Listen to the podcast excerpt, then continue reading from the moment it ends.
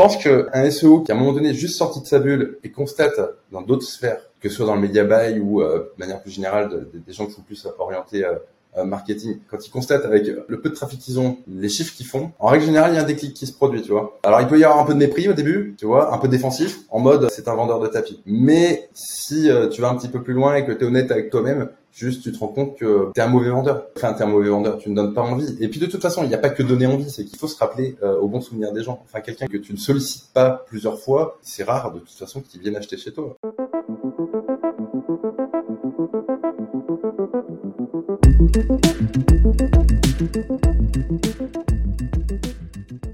Salut à tous, bienvenue dans le podcast des makers. Aujourd'hui, on reçoit mon salaire en slip.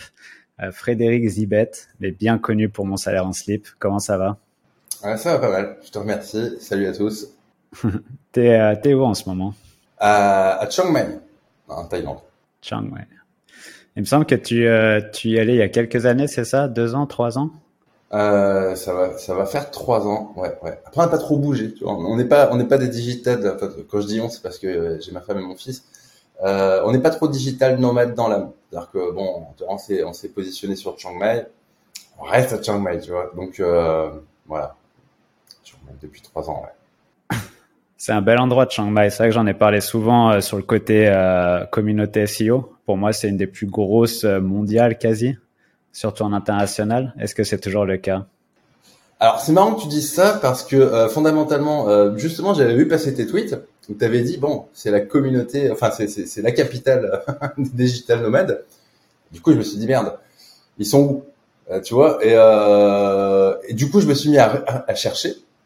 Et fondamentalement, alors peut-être chez, chez, pour les Américains, les Français, tu vois, en tout cas pour tout ce qui est SEO, tu vois, si je fais le tour de, des gens que je connais, j'en connais trois quatre mais euh, bah, des francophones, euh, des francophones sur Chiang Mai qui font du SEO, pas tant que ça. Euh, voilà. Après, il y a des apéros quand même hein, toutes les semaines, mais ça va plus, tu vois, plutôt être des Américains.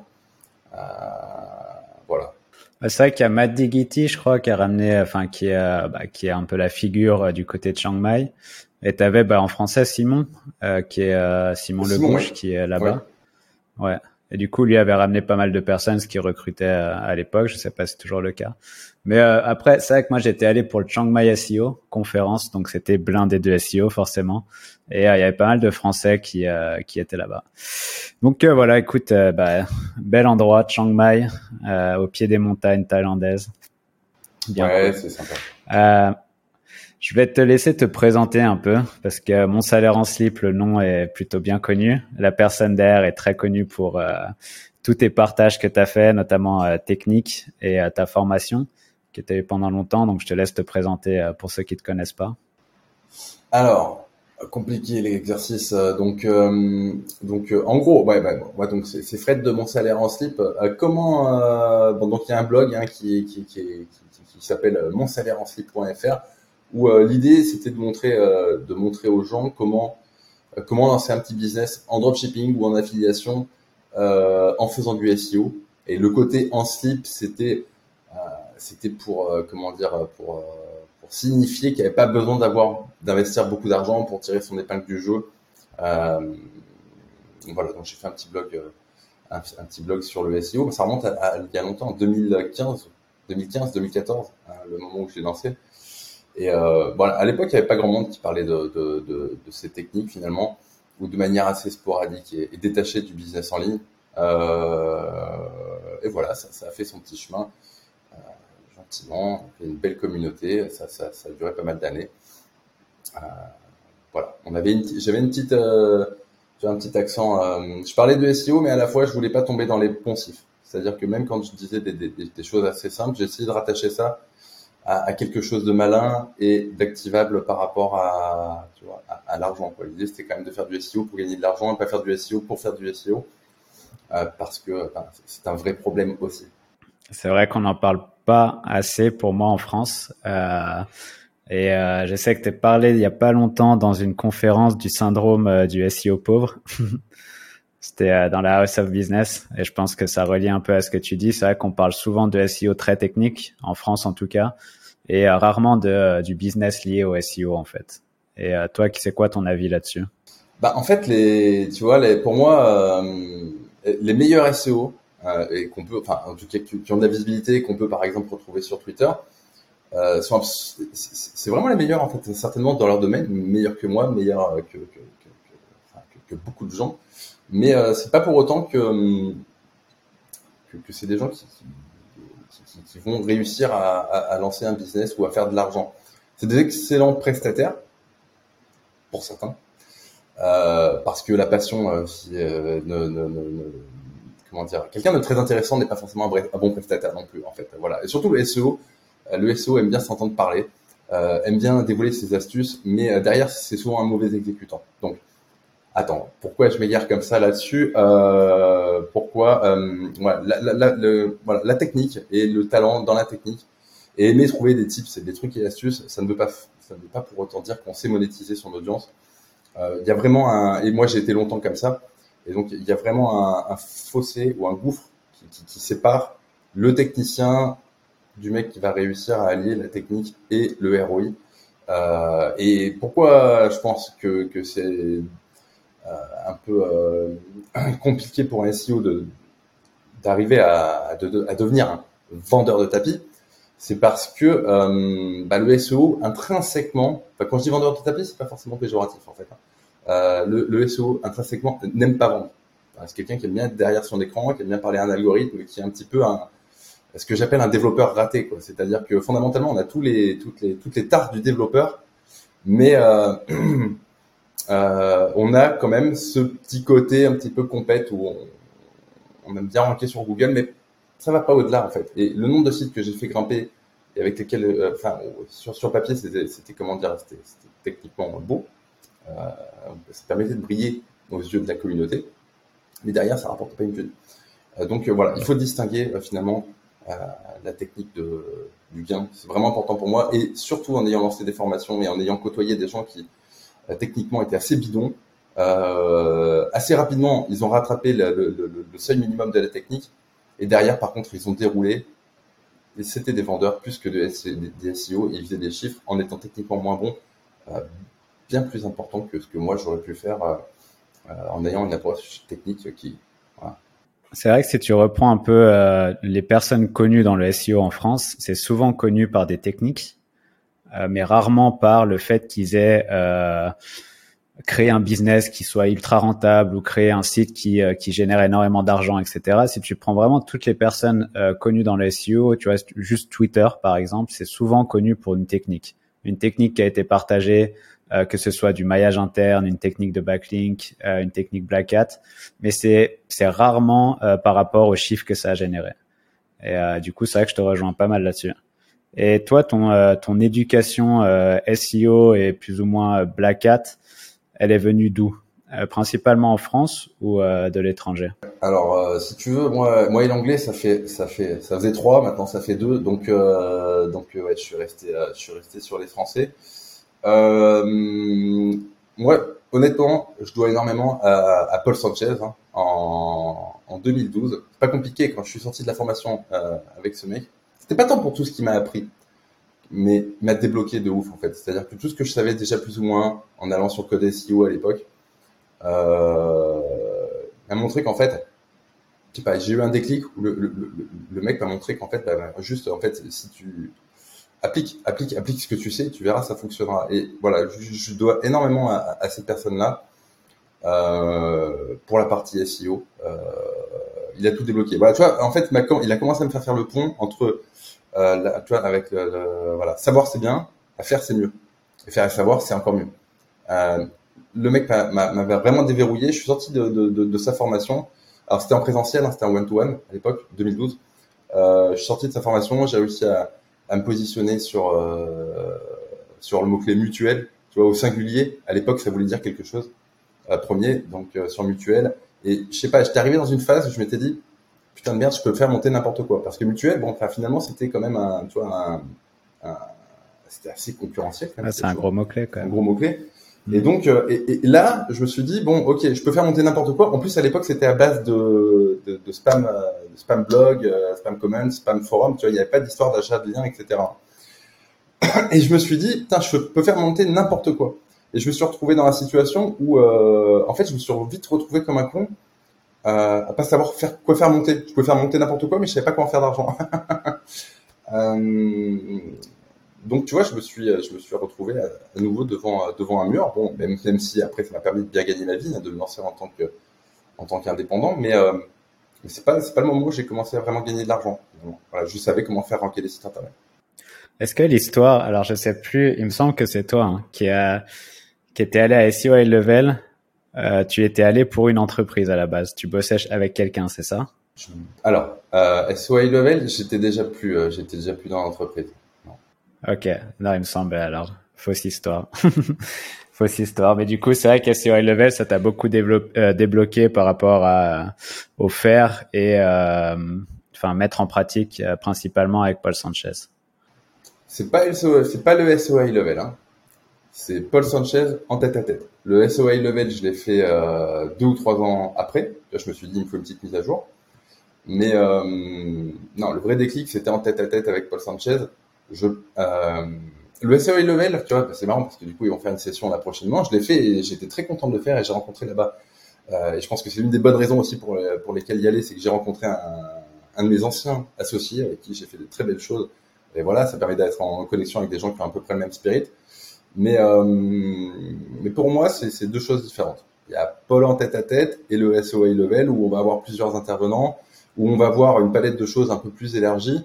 Mais euh, c'est en fait, c'est deux choses radicalement différentes. En fait, c'est pas compliqué. Si vous prenez Paul en tête à tête, vous avez Paul euh, euh à 100% et euh, avec sa vision des choses et puis son côté pratique, que j'aime bien. Et puis le SOA level où vous allez avoir une vision beaucoup plus globale. Et, c'est différent, c'est différent. Mais c'est bien aussi. Ouais, tu me fais presque regretter. Euh, à un moment, j'avais, euh, j'étais en recherche de taf et euh, je cherchais une agence et j'avais fait un entretien avec justement Paul Sanchez et j'avais été pris, mais j'ai refusé parce que je savais au fond de moi que j'allais pas rester longtemps à ce poste-là et que je voulais bosser seul et du coup, je voulais pas la faire à l'envers à Paul. Et bon, ça a été un bon choix pour ça, je pense, mais d'un point de vue technique, j'ai loupé des choses. Ouais, c'est vrai, le mec est très pratique. Et si on revient en arrière, euh, du coup, tu disais que tu avais ton blog à l'époque, il y a eu ton passage euh, donc 1 1 avec euh, Paul Sanchez. Et c'est quoi ton premier business? C'est à quel moment que tu t'es euh, vraiment lancé entre guillemets en ligne? À quel moment tu as eu ce déclic là Alors, en fait, quand, j'étais euh, quand j'ai fait la formation avec Paul Sanchez, j'étais salarié euh, dans, bah, dans, une boîte qui vendait justement des mutuelles avec des téléopératrices, etc. Et euh, mais en parallèle de ce job-là, j'avais quand même une, euh, j'avais lancé ma première boutique en ligne. voilà, donc, tu vois, je, m'étais bouffé tout ce qui tout ce qui traitait du SEO de, manière un petit peu basique et, standard. Ça fonctionnait déjà. donc voilà, j'avais salaire et puis je gagnais de l'argent quand même avec avec ma petite boutique. Et euh, donc ensuite, avec euh, donc je travaillais dans cette boîte de mutuelle, j'ai eu euh, donc euh, voilà pour rendre hommage aussi à mon patron qui a eu la foi et qui, qui, m'a payé cette formation avec Paul. À l'époque, j'aurais pas pu. et après, alors le, bien sûr, le, le, le côté technique m'a comment dire, voilà, savoir que je pouvais en gros déboîter sur sur Google à l'époque, en tout cas facilement, ça m'a un peu ouvert les ailes. Euh, ce qui m'a permis ensuite de, de, de, de vraiment... Euh, alors c'est fou parce que c'est un mec qui est assez controversé dans la communauté SEO, mais un mec qui m'a vraiment ouvert les yeux de ouf, c'est... Euh, alors pareil, en 2012, c'est Olivier Roland. Euh, Olivier Roland, donc... Euh, voilà, tu vois qui c'est, hein, qui est blogueur pro, je crois que c'est sa, sa, formation. Alors c'est pas, je, je, n'ai rien appris fondamentalement dans sa formation, qui en plus au demeurant n'était pas, n'était pas donné, mais bon, c'est une bonne formation pour quelqu'un qui débute. Et surtout ça m'a permis de voir euh, dans cette communauté que euh, des gens qui à nouveau étaient bien plus euh, mauvais, tu vois, je mets des grosses guillemets à ça, euh, que moi sur tout ce qui était technique, bah, arrivaient à faire de l'argent juste en disant des choses, en, montant un blog, en ayant un propos intéressant, en capturant les mails, en relançant des emails, en lançant des produits euh, je me suis dit, mais c'est pas possible en fait. Je veux dire, euh, ça n'a rien de technique, mais en fait, c'est ça monter une communauté et arriver à gagner de l'argent euh, avec une communauté. En fait, ça n'a rien de technique, c'est juste de l'humain finalement. Et, et voilà, le mec m'a ouvert les yeux par rapport à ça parce que je voyais des chiffres tomber des gens qui partaient de la communauté, hein, qui débutaient. Hein. D'ailleurs, j'ai vu débuter, pour l'anecdote, Maxence Rigotier. Tu vois, c'était rigolo parce que à l'époque où je l'ai vu démarrer, bah, finalement, il gagnait pas une thune, mais je savais qu'il allait gagner de l'argent. Le mec était toujours tout feu tout flamme, je veux dire à, fond, quoi, tu vois. et, et le mec, enfin, il y en a beaucoup dans, enfin, beaucoup, un certain nombre qui, voilà, en étant assez bidon techniquement, arrivaient à faire des belles choses. Et tu vois, ça m'a rendu un peu humble. Je me suis recentré et, euh, et voilà, lui m'a débloqué aussi vraiment à ce niveau-là. Et euh, si tu peux résumer, si tu peux résumer cette partie-là, en gros, euh, tu vu que tu n'avais pas besoin forcément d'être euh, fou euh, techniquement pour euh, réussir ou pour faire de l'argent. Qu'est-ce qui est, important pour toi dans cette partie-là? Déjà, le simple fait d'accepter de, mettre une pop-up sur son, sur son blog pour capter le mail, je connais pas un SEO qui va te conseiller de mettre ça en place parce que euh, ça fait tout de suite vendeur de tapis. Euh, la vérité, c'est que euh, tous ceux qui sont en dehors de la communauté des SEO n'ont pas cette perception et, de tout, et, et dans tous les cas, euh, voilà, si tu mets ta pop-up avec un appel à l'action sympa, bah, tu à, je sais pas, entre 10 et 15% de, de, de, de, de capture de lead. Si tu ne la mets pas et que tu ne veux pas agresser ton audience, entre guillemets, hein, il n'y a pas d'agression là-dedans, bah, tu tombes à, je sais pas, entre 3 et 5%. Donc, en fait, euh, tu vois, c'est des, des, petits déblocages mentaux comme ça qui, euh, qui, qui m'ont fait comprendre. Tu vois, à un moment donné, il y a l'idéologie et euh, il y a ce qui fonctionne de manière pragmatique. Tu vois, de même que de mettre un chronomètre sur une page de vente. Euh, ça change une page de vente en fait. Ça, change tout un chiffre d'affaires. Moi, je pourrais te raconter vite fait l'histoire. Tu vois, ça faisait un an que j'avais ma chaîne mon, mon, mon, salaire en slip, donc je faisais des petites vidéos, tout content, tout bien et tout. Les gens, les gens appréciaient. Et, euh, et donc bon, au bout d'un an, je me dis, euh, ben, tiens, peut-être ce serait. Euh, je demande aux gens, est-ce que vous, est-ce que vous voulez que, que, que je sorte une formation? Et euh, les gens étaient vraiment enthousiastes et tout. Et donc bon bah, moi je sors ma petite page de vente. J'avais pas tourné la formation. J'ai jamais tourné une formation avant de l'avoir vendue.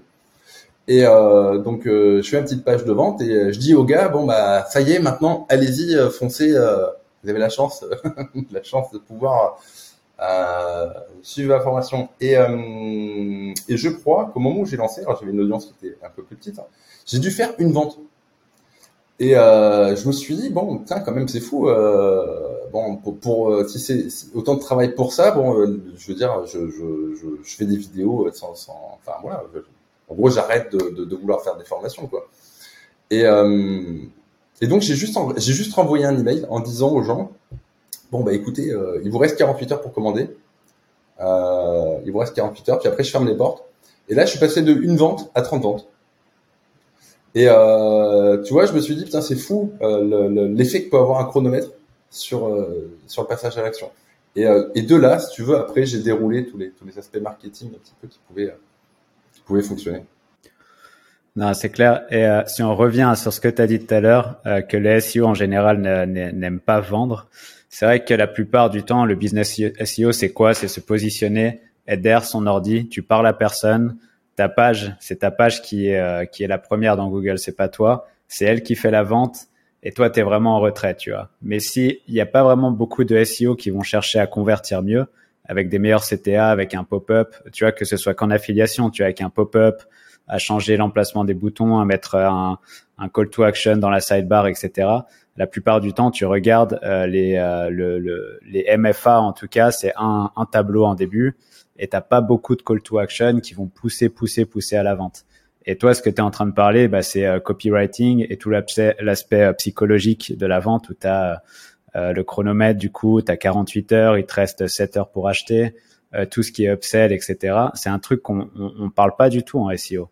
Et tout cet aspect-là, euh, marketing d'un site, parce que c'est pas qu'une page, un call to action et t'espères t'espères vendre en fait. C'est c'est tout un business. Ton site, c'est un business et chaque page de ton site est un business différent. Ce que tu as parlé de produits différents. Et, et c'est vrai que c'est important de le mettre en avant. Et, j'ai vu dans ta dernière conférence que tu en parlais pas mal, quoi. Et euh, tu vois tout le côté euh, pricing, tout le côté euh, capture d'email, euh, c'est ultra intéressant et ultra important. Et on en, on en parle pas assez, je pense. Ouais, ouais, ouais, ça, ça, change radicalement la donne. Et euh, bon, après, Je pense que un, SEO qui a, qui a, enfin, qui, qui, à un moment donné juste sorti de sa bulle et, constate euh, ce que d'autres, dans d'autres sphères, euh, que ce soit dans le media buy ou euh, de manière plus générale des gens qui sont plus orientés marketing, quand ils constatent avec le peu de trafic qu'ils ont, les chiffres qu'ils font, en règle générale, il y a un déclic qui se produit, tu vois. Euh, alors il peut y avoir un peu de mépris au début, tu vois, un peu défensif, en mode euh, c'est un vendeur de tapis. Mais si euh, tu vas un petit peu plus loin et que tu es honnête avec toi-même, juste tu te rends compte que ben t'es un mauvais vendeur. Et euh, le mec, enfin t'es un mauvais vendeur, tu ne donnes pas envie. Et puis de toute façon, il n'y a pas que donner envie, c'est qu'il faut bien, il faut se rappeler au bon souvenir des gens. Enfin quelqu'un qui que tu ne que tu ne sollicites pas plusieurs fois, c'est rare de toute façon qu'ils viennent acheter chez toi. Et euh, euh, voilà, même si tu vends un super produit, hein, parce que moi j'estime que mes formations sorties en 2015, 2016, tu vois, je sortais des bonnes formations. Euh, et euh, mais bonne ou pas bonne, en fait, on s'en fout. Le problème, si tu veux, c'est que de toute façon, les gens ne savent qu'elle est bonne que quand ils sont dedans. C'est ça un peu le problème. C'est-à-dire que t'as beau sortir un truc génial, euh, si les personnes ne passent le pas, euh, bah, tu vas pas avoir grand monde, mis à part euh, quelques gars perdus ou ta grand-mère et tes copains, quoi. Donc voilà. Non, c'est vrai que la qualité du produit, ça va pas faire si tu vends plus ou non. En tout cas, dès le début. Après, le bouche à oreille, ça va énormément fonctionner si ton produit est bien. Et toi, ton produit était très bien et j'en entends encore parler euh, tous les jours, tu vois, de, tes formations. Et, euh, et, du coup, une fois que tu as le produit, tu as un produit de qualité et que tu sais comment attirer les personnes vers ton produit et tu es, es, sûr et certain que le produit va leur plaire, euh, tout est fait. Mais euh, au début, il faut attirer toutes ces personnes. Et il y en a beaucoup qui le font pas. Et, et comme tu dis, ça peut être euh, juste mettre un, un, un, panier et pas euh, une page de vente, par exemple. Si tu mets juste un panier vers ta formation et il n'y a pas de page de vente, tu vas jamais vendre ta formation. Parce qu'il faut amener la personne à comprendre ce que tu as fait, enfin pourquoi tu as fait cette formation, comment elle va l'aider, où ça va l'amener, euh, quelle technique il va, il va apprendre dans la formation. Et si tu fais pas ça, tu loupes tout, quoi. Et il y en a beaucoup qui qui le font pas. Mais surtout que, enfin, à un moment donné, le mec, tu lui demandes d'être, euh, tu vois, de rentrer en religion, quoi. C'est-à-dire que des fois, tu lui demandes de claquer entre 1000 et 2000 euros.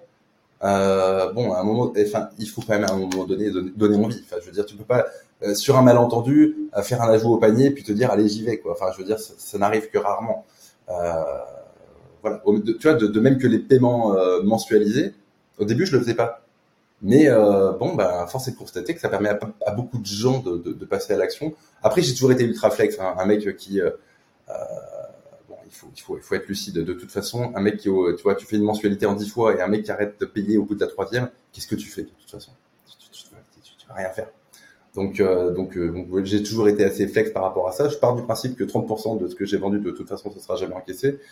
Euh, donc, ça permet à beaucoup de gens de passer à l'action et euh, et voilà, ça change aussi la donne de, ton, chiffre derrière. derrière. Et c'est pas forcément des gens qui se mettent en délicatesse. Euh, quelqu'un qui prend en dix fois, alors forcément c'est quelqu'un qui, a un peu moins de moyens, mais euh, le nombre de personnes qui finalement avaient peu de moyens et qui ont réussi à, se lancer, hein, sans devenir riches, mais juste à vivre de leur activité, il y, en a beaucoup. Donc faut pas croire qu'en fait il y a rien de méprisant à aller gratter les fonds de tiroir. Ça permet aussi, euh, de l'autre côté, à, plein de gens qui, n'auraient pas pu, bon, bah, de finalement suivre la formation dans bonnes conditions. Ouais, sais, t'as tout le temps euh, ces, ces gars là sur Twitter, ces gourous qui te disent euh, il vaut mieux avoir du high ticket, euh, comme ça tu te débarrasses de tous ceux qui, tu vois, qui, qui, qui, sont chiants, qui vont pas payer, qui vont pas payer le prix. Je dis ok, c'est bien beau de penser comme ça d'un aspect business, mais quand même, il y a des gens qui n'ont pas forcément des, des, moyens de dingue et qui ont envie aussi de se lancer, tu vois. Et le fait, comme tu dis, de leur donner l'opportunité, en général, c'est ceux qui ont le plus la dalle. En plus, ces personnes-là qui n'ont pas forcément les moyens de payer ta formation, ils vont rentrer et et euh, ça va être une question de vie ou de mort. Ils veulent que, que cette formation soit rentable, tu vois. Donc, faut leur donner accès euh, avec des paiements plusieurs fois ou peu importe. Mais euh, c'est marrant ce que tu disais sur les, les paiements. Euh, tu as les paiements bah, en dix fois qui sont pas payés jusqu'à la fin. C'est marrant que les personnes en fait pensent que c'est normal, alors que c'est comme si tu allais chez Apple et t'achètes un iPhone en en dix fois et au bout de trois fois tu dis non c'est bon j'arrête de payer. Et tu as le produit quand même derrière, tu vois, tu dois tu dois le payer, mais a beaucoup plus de légèreté. J'ai fait mon deuil en fait, si tu veux, par rapport à ça. J'ai fait mon deuil, c'est-à-dire que au bout d'une semaine, moi, ma formation, elle passait sous le manteau. Euh, Et tu vois, ça m'a un petit peu chagriné au début. Je me suis dit comment je vais les niquer sur l'adresse IP. Enfin voilà, qu'est-ce que c'est que ce délire quoi? Parce que j'avais une démarche assez honnête. Tu vois, je voulais vraiment monter une communauté propre, etc. Et puis être dans une relation de confiance. Bon après, si tu veux, l'humain et la masse, en règle générale, font que statistiquement, tu as toujours des, des, des, dérives. Et euh, franchement, euh, maintenant, euh, bon bah voilà, tu vois bon. en plus, la formation elle est à 19,90€ par mois maintenant sur YouTube. Le mec qui veut la va l'apprendre gratuitement, qu'est-ce que tu veux que je te dise? De toute façon, euh, tu peux pas lutter contre ça. Et j'ai une petite fierté, c'est euh, pendant un moment, pendant un, certain temps, je sais pas si c'est encore le cas, sur YG Torrent, le site de téléchargement là de, de, de streaming, eh bien, euh, j'avais une de mes formations qui était en, en top téléchargement. Tu vois. et en plus, les mecs ils commentaient en dessous, ils disaient c'est une bonne formation. Et ouais, mais tu l'as eu gratuitement. Mais c'est pas grave. Écoute, c'est c'est c'est bon, c'est comme ça. J'ai arrêté de lutter en fait. Voilà. Et puis le fait de payer, si tu veux. Ouais, et puis le fait de payer, les gens non en direct. Euh, si tu veux, il y a une relation qui est différente. Forcément, celui qui n'a pas payé, si tu veux, vient pas demander du SAV. Quoi. Voilà. Enfin, je ne crois pas. Ouais, c'est clair. Et, euh, et ça t'a apporté quoi cette formation, toi? Euh, Alors, euh, qu'est-ce que ça m'a apporté? Beaucoup de contacts et beaucoup de gens avec qui j'ai gardé de, très bons liens. C'est aussi l'une des raisons pour lesquelles j'ai arrêté de, faire des formations, c'est parce que bah, finalement je me suis fait beaucoup d'amis et peut-être un peu trop si tu veux. C'est que comme j'ai pas, je suis pas dans une démarche, tu vois, détachée des, gens qui prennent ma formation. J'ai jamais eu de, de closer ou de service après vente à, proprement parler. Il y a juste eu dans mon parcours Adrien avec qui je me suis, avec, qui je me suis associé, qui, qui du coup ensuite m'a aidé. Mais euh, j'ai jamais été détaché des, des, des, gens qui, qui, me suivaient. Et du coup le SAV c'est moi. Et quand vous avez quelqu'un au téléphone c'est moi. Et euh, du coup bon bah mécaniquement euh, euh j'ai créé des, liens avec avec un certain nombre de euh, d'anciens membres. Et puis, euh, puis voilà ça, ça, ça, prend beaucoup de place hein. d'ailleurs encore aujourd'hui en fait hein. mais si tu veux c'est plus du domaine de la relation amicale que de la relation formateur formé quoi ok et là du coup tu as ta formation qui est toujours euh, disponible mais à 19,90 par mois. Euh, donc, tu as des personnes qui, qui peuvent toujours entrer dans ta formation. Mais toi, qu'est-ce que tu fais aujourd'hui au quotidien? C'est quoi le quotidien de mon salaire en slip? Euh, Si tu veux, alors bon, je travaille beaucoup, hein, je travaille beaucoup, mais euh, qu'est-ce que c'est le quotidien? Ben, J'ai toujours la plateforme euh, ecomlinks.fr où euh, donc je vends des, je vends du backlink sur sur abonnement. Donc voilà, il y a, la gestion malgré tout de cette plateforme avec Adrien. Euh, il y a la partie ben, aller chercher des, des, des, des, nouveaux clients qui prend un petit peu de temps. Ça, fait, ça me permet aussi de, si tu veux, euh, je pense que c'est aussi important quand les gens euh, cherchent à s'enseigner quelque chose. C'est que voilà, j'ai un produit, Ecomlinks, euh, je vais m'en servir pour apprendre le cold mailing. Euh, je vais m'en servir pour euh, faire de la publicité, enfin pour apprendre à faire de la publicité sur AdWords ou sur du Facebook ou quoi. donc tu vois, je m'amuse avec Ecomlinks. Voilà, j'ai un produit, il faut que je fasse rentrer du monde dessus eh ben euh, je voilà le, le, le, cold mailing tu vois c'est un truc euh, duquel je suis complètement détaché enfin à la base euh, moi quand je voulais envoyer de l'email en masse eh bien j'envoyais vraiment en masse euh, là il y a un mec qui m'a prouvé par A plus B qu'en faisant les choses proprement et en targetant euh, ses cibles on pouvait en, en, envoyant entre 50 et 100 mails par jour avoir avoir des résultats sympas donc tu vois j'ai pas mal été là-dessus ces derniers temps voilà après j'ai toujours mes e-commerce j'ai toujours de l'affiliation j'ai euh, un livre qui tourne sur Amazon. Enfin, tu vois, j'ai pas mal de, de trucs en périphérique, mais qui sont là depuis longtemps. Quoi. Mm-hmm. Ok. Et euh, quand tu dis, enfin, c'est vrai que c'est intéressant ce que tu dis que tu as ton produit et comme Links et tu euh, tu euh, tu t'entraînes dessus, c'est un peu c'est un peu ce que je fais aussi au quotidien. Tu vois, tu vas chercher des, des tunnels de vente, des euh, cold emailing. J'ai pas j'ai pas encore fait. La seule fois où j'ai utilisé, c'était pour faire de l'outreach et essayer de choper des mails, tu vois, façon euh, des, des, mails, des liens façon white hat. Mais euh, j'aimerais bien en savoir un peu plus sur le cold emailing. Toi, tu as appris ça comment? Par une personne ou euh, tu t'es débrouillé un peu tout seul? Bah, Tout seul. Alors, si tu veux, euh, le cold mailing, c'est un truc que j'ai souvent essayé et souvent raté. Euh, et, mais je connaissais des gens qui avaient du succès là-dedans quand même, hein, à commencer par Sébastien Tissier, très très bon là-dedans. Et euh, mais bon, c'est pareil en fait, je le regardais de loin, je savais que ça fonctionnait pour lui, mais euh, j'avais pas été, euh, tu vois, suffisamment euh, impliqué dedans. Et euh, le mec qui m'a qui m'a un peu débloqué par rapport à ça, c'est Jérôme Rossa. Alors je sais pas si tu connais. c'est franchement, bah, c'est un mec qui avait pris la formation justement, qui a eu des super résultats en SEO. il a arrêté le SEO, il s'est lancé, donc il a fait une vente bah, justement avec Kevin Jourdan, il me semble, à plus de 100 000 euros.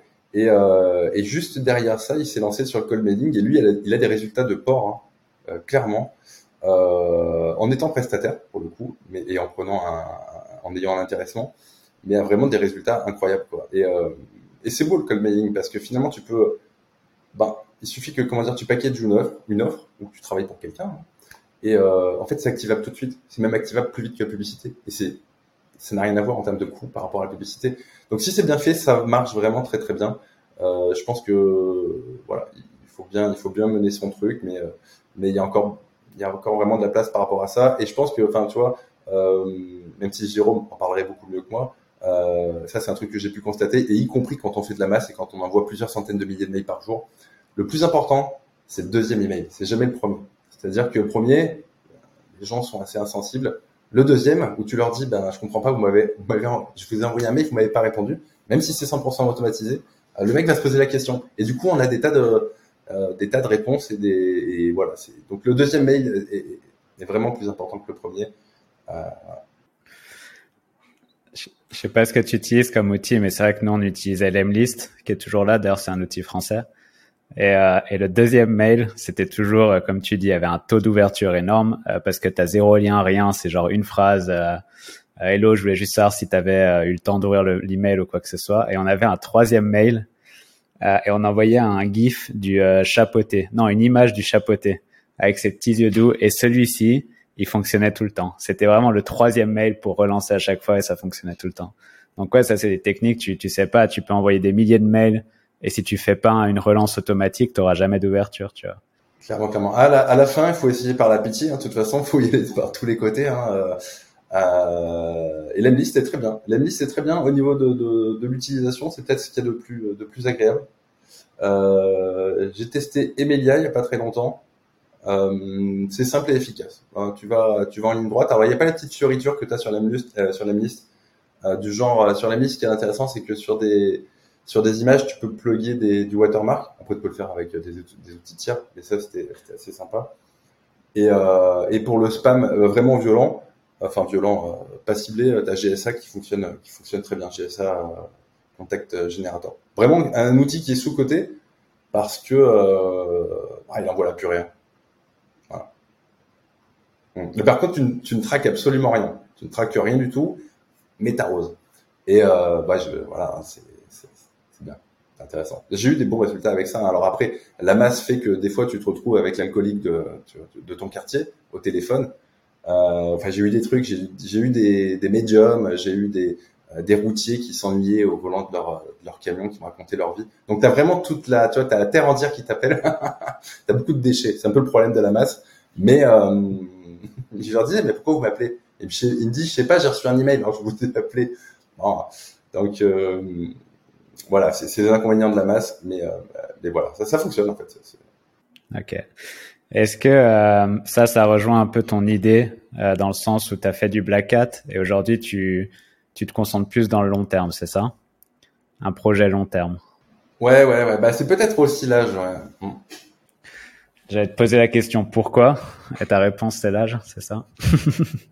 Je pas, en fait, tout ce qui est Black Hat, ça m'a fatigué. La vérité, j'ai vraiment, j'ai adoré ça, hein, j'ai adoré ça, et c'est ce qui m'a fait aimer le SEO, parce que moi, il n'y aurait pas eu de Black Hat, honnêtement, je pense que j'aurais jamais accroché. Euh, tu vois, c'est le côté, euh, euh, voilà, être plus malin que les autres, euh, y aller plus fort que les autres, pour moins cher que les autres, plus vite que les autres, et c'est ça qui m'a plu, en fait. Et et donc euh, et donc euh, et donc voilà mais euh, le, le, Black Hat bon malgré tout ça enfin en tout cas dans mon historique à moi hein, ça n'a été que des coups tu vois, qui ont parfois été vraiment sympas vraiment en termes de résultats et en, termes d'ego tu vois pour, pour, pour, ta compétence, tu te dis putain, je suis pas con quand même et tout, tu fais des trucs sympas. Mais euh, de ça, il ne reste absolument rien en fait. Voilà, tu vois aujourd'hui, tout ce qui reste, c'est des trucs qui ont été montés de manière euh, plus ou moins plus ou moins clean. Euh, donc euh, pour pour l'éveil et pour le spirit, je pense que c'est très important Black Hat. Euh, tu vois pour l'excitation. En fait, je pense que dans Black Hat, tu retrouves un peu l'excitation que tu peux avoir en media buy. Des fois, en fait, tu as l'impression que tu vas jouer, tu vois, à la roulette. tu peux souvent tu ne gagnes rien, rien du tout, mais quand tu gagnes, tu peux gagner vite et beaucoup. Euh, et voilà. Donc, donc j'ai toujours, comment dire, tu vois, j'adore toujours voilà entendre des histoires par rapport à ça ou, voir les nouvelles astuces qui sortent, mais elles sont de moins en moins nombreuses. même si avec Discover et l'intelligence artificielle, tu as, une nouvelle vague de, de, choses qui se lancent, mais voilà, ça, c'est non, je préfère monter mes petits trucs euh, tranquillou, euh, tu vois, un, peu en mode Jean-Jacques, euh, tranquille. Je sais que ça va tenir et, et c'est confortable. Ah, ça, c'est qui? C'est Kevin Richard qui en parlait dans le podcast d'avant il disait que c'était le Black Hat, c'est un braquage où tu vas braquer une banque, mais après tu as l'argent, mais tu vas pas braquer toutes les semaines, tu vois. C'est pas un truc que tu peux faire de façon récurrente. Et il faut savoir comment gérer cet argent et comment l'investir sur le long terme. Et avoir, je pense, un projet, bah un peu plus white hat, un peu plus long-termiste, euh, ça aide énormément parce qu'au moins cet argent du black hat, tu peux le réinvestir dans, un projet qui te tient à cœur et un projet à long terme. Et en plus, le black hat, honnêtement, euh, encore une fois, de mon expérience, c'est une expérience qui, euh, sur le long terme, est assez fatigante. Euh, c'est-à-dire que t'es toujours, t'es toujours en, comment dire, t'es, es toujours un peu essoufflé, hein, t'es toujours un peu en bout, enfin comment dire, t'es, es toujours un peu sur un fil. Et c'est un peu fatigant en fait. Voilà, tu, tu, moi j'ai eu une année où j'avais, je crois, que j'ai fait péter, hein, donc en 360, 365 jours, j'ai fait péter 500 noms de domaines. Et euh, ça impliquait du coup de surveiller. Euh, enfin, tu vois, les sites pétaient très très vite et rapportaient beaucoup, mais pétaient très vite. Vraiment, c'était une expérience de ouf. Mais du coup, tu étais tout le temps obligé d'être derrière ton écran pour euh, voir si le nom de domaine euh, avait pété ou était en train de péter. Tu avais des signes annonciateurs. Et euh, tout de suite après, relancer un domaine, euh, ça repétait, t'en relançais un, t'essayais de comprendre pour qu'elle avait pété, bah en fait euh, tu croyais avoir trouvé, mais tu te rends compte qu'en fait t'avais rien compris. Et en fait, si tu veux, euh, finalement, tu fais de l'argent sur un malentendu, sur un malentendu. euh, tu vois, mais il y a rien de, ah, voilà, il y avait rien de serein là-dedans. j'ai eu des comptes sur Amazon qui ont pété, mes comptes AdSense sont pétés. j'ai eu des problèmes avec des régies d'affiliation. non pas parce que les clics n'étaient pas légitimes, hein, les clics étaient parfaitement légitimes, mais mais ils, appré ils, appréciaient pas la manière dont, dont, dont comment dire, dont, les sites grimpaient. Donc, euh, donc voilà, très enrichissant, mais euh, un peu fatigant. Quoi. Ouais. Donc Fred aujourd'hui, il est plus long-termiste, c'est ça, C'est ça, complètement. Ouais, c'est ça. Tranquille. Ouais, ouais. C'est beau. Et euh, tu penses quoi de cette euh, vague qui est arrivée avec euh, David, notamment Black Hat? Je sais que tu as commandé son, sa vidéo, tu as commenté sa vidéo. Qu'est-ce que tu penses de, de cette armée qu'il est en train de faire? Euh, J'en pense que euh, c'est comment dire, ça peut. Euh, alors moi, comme c'est un peu compliqué, hein, c'est un peu compliqué de, se prononcer là-dessus. Euh, je je suis pas. Euh, en fait, il est en train de niquer, il est en train de, il est en train de d'accélérer quelque chose qui est inévitable de toute façon avec l'intelligence artificielle et la démocratisation de l'automatisation euh, ce vers quoi on va, de toute façon, c'est quelque chose pour moi de radicalement différent de ce qui existe actuellement. Et David est en train de, de bah, d'accélérer le processus. et, euh, il vaut mieux, euh, voilà, hein, enfin, c'est, c'est, c'est, il vaut mieux être au creux de la vague, hein, c'est vrai. Après, voilà, c'est, ça, voilà, ce qu'il, ce qu'il propose, de toute façon, c'est, évident que ça, que ça fonctionne. Euh, maintenant, ça va parasiter euh, quand même. Euh. En fait, le, truc, c'est que David peut-être fait les choses d'une manière, sa communauté proche, il fait peut-être à sa sauce aussi. Sa communauté élargie, j'en suis moins sûr. Et de toute façon, tout ce qu'il donne, ça va, ça va transpirer, ça va transpirer. Et, à terme, bon, ben, écoute, ça, les voilà, l'automatisation va être pleinement démocratisée et du coup, tu, ça va un peu dégueulasser le web quand même. Hein, je veux dire, c'est inévitable. Hein.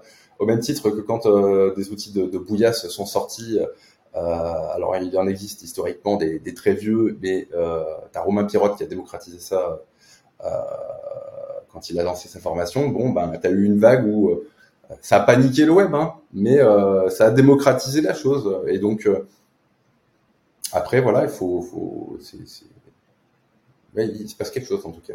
Voilà. Peut-être que j'aurais été un petit peu moins euh, démocratique. Voilà.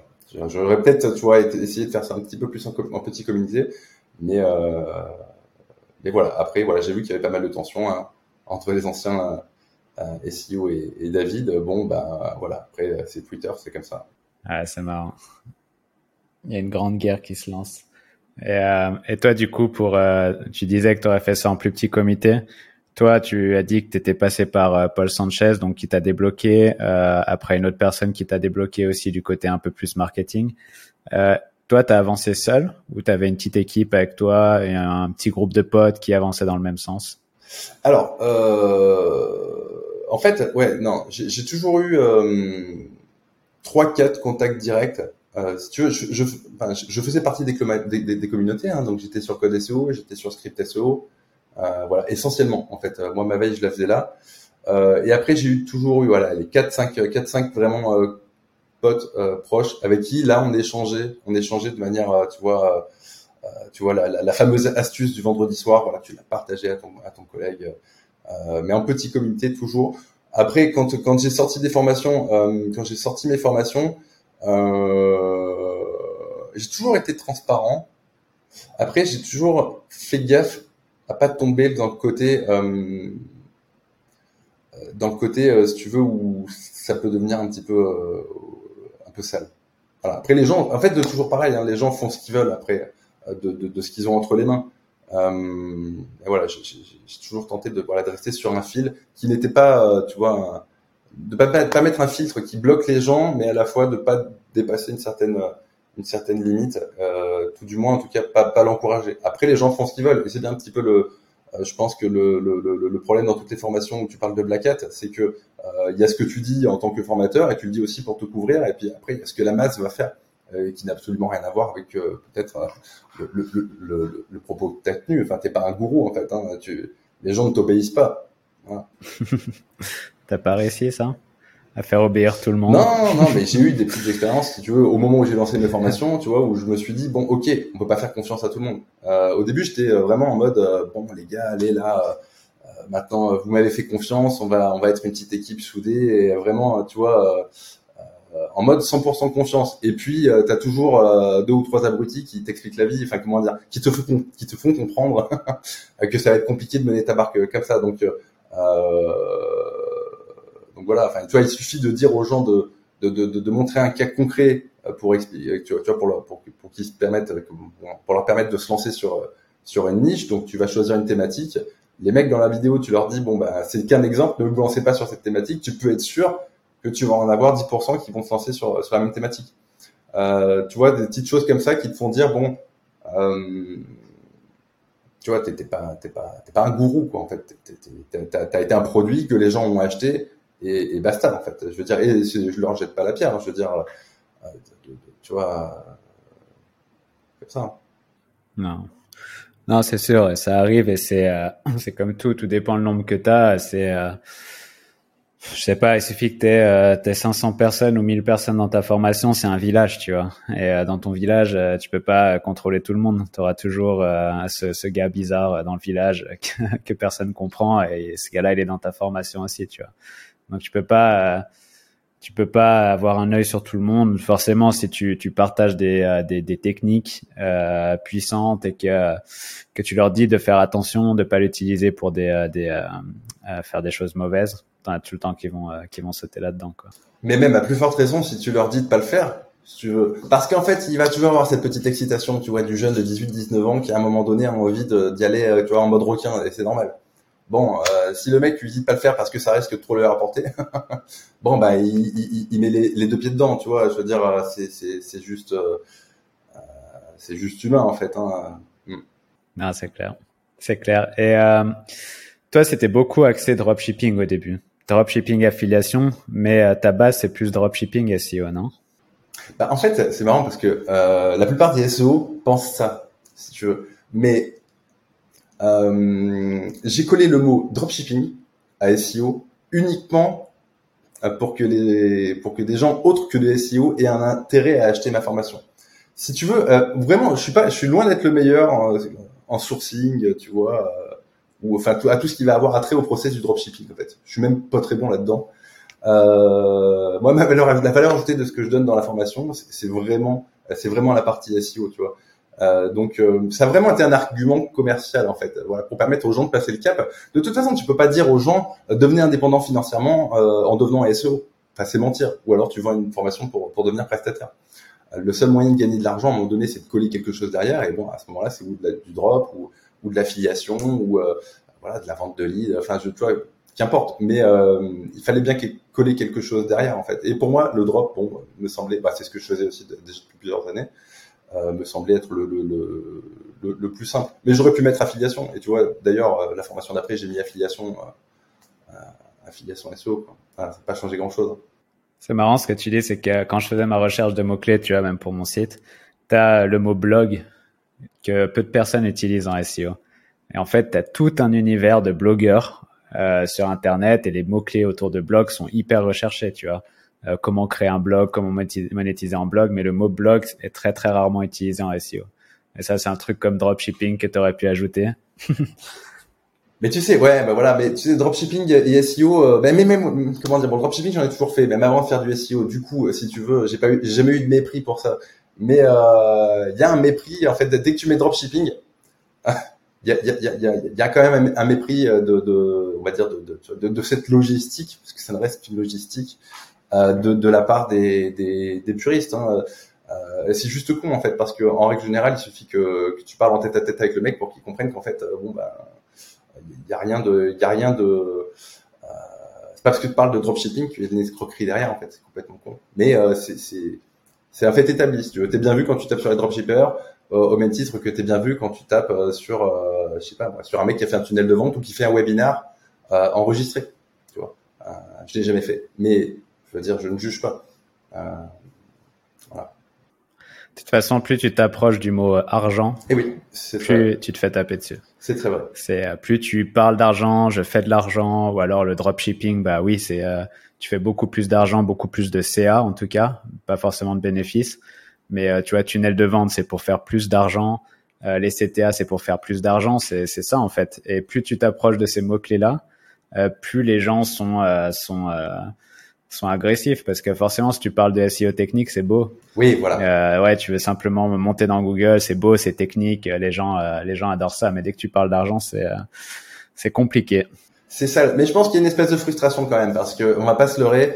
Euh, enfin moi je connais pas de enfin à un moment donné quand tu fais du SEO c'est pour être premier et c'est pour te la raconter tu vois. C'est comme ça. Enfin je pense. Il y a une petite frustration et vraiment vois, il y a une frustration chez, chez, chez certains SEO euh, voilà, et qui parfois est légitime si tu veux. En fait, c'est rassurant de se dire que euh, finalement, euh, si en tant que SEO je gagne pas d'argent, c'est pas parce que je suis mauvais, ce qui fondamentalement est vrai, c'est parce que l'autre c'est un escroc.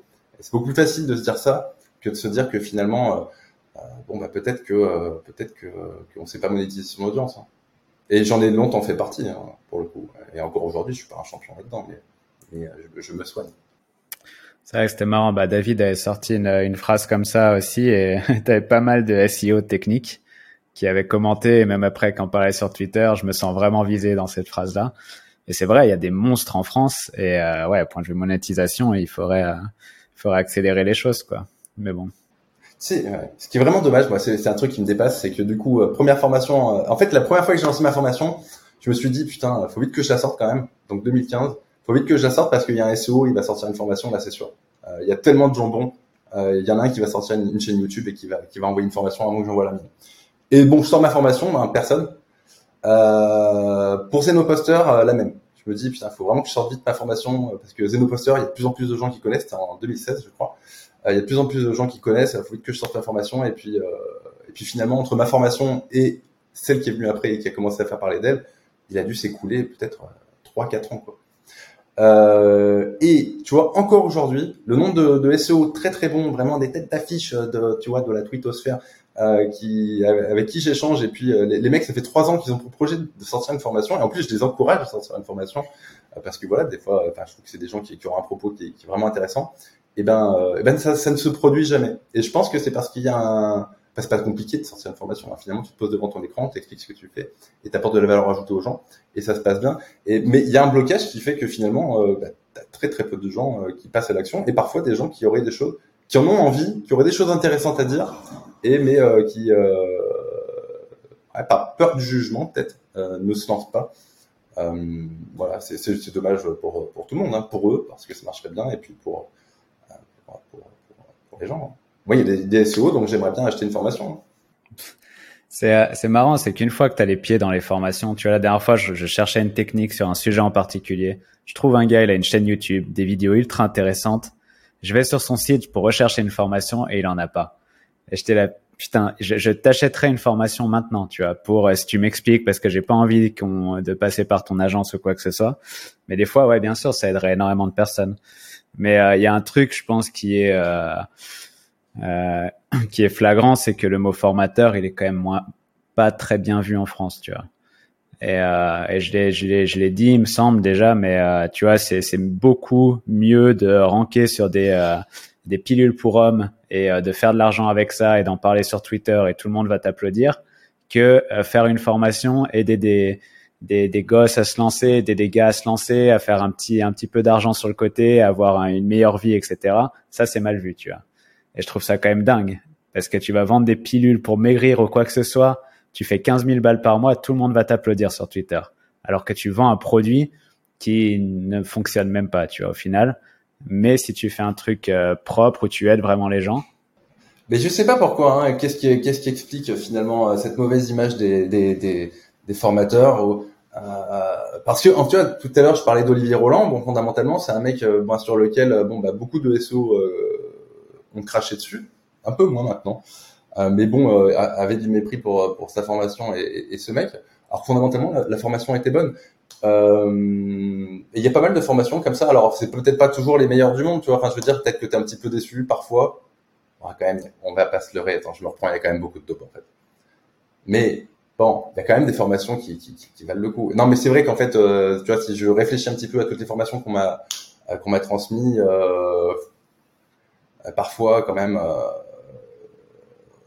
voilà. Mais bon, il, ce qui est dommage, c'est que les SEO ne, ne, ne laissent pas la chance au produit quand même.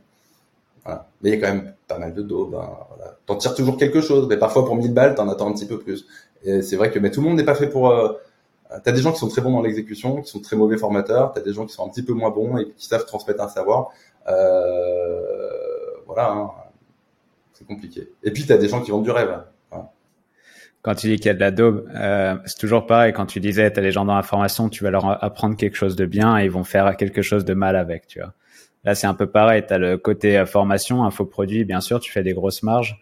Donc, ça attire des personnes qui veulent faire de la formation leur business model sans avoir les compétences. Donc là, tu vois, tu prends juste Twitter. Hein. Il y a des tonnes de, gamins qui se lancent, qui montent le compte Twitter et ils vont te lancer une formation sur le copywriting ou sur euh, peu importe sans avoir d'expérience, en copiant une, une autre formation ou quoi que ce soit. Et ça, ça, ça nuit à fond sur l'image des formateurs, c'est sûr. Ouais, ah, moi j'avais un mec, euh, il m'avait copié, il m'avait pompé dropshipping euh, de A à Z. À l'époque, c'était pas le dropshipping Manyslip. Euh, le con, il s'était foutu sur Udemy. Il avait pris exactement ma formation. Il avait tourné avec sa tête. Il avait quand même mis sa tête. Et euh, ouais, ouais, non, non, mais euh, bon, après, ouais, non, c'est, non, mais il y, a, beaucoup de daubes. Hein. Alors, comment éviter les daubes Tu vois, peut-être comment éviter les daubes, c'est compliqué. c'est pas, pas simple. Par recommandation. C'est marrant. J'ai envie de faire un, un j'ai envie de faire un contenu comme ça, mais euh, pour moi, éviter les dopes, c'est euh, c'est lancer un label ah, oui. ouais. de formation. Ah, certains ont essayé. Tu vois, parce que euh, ouais.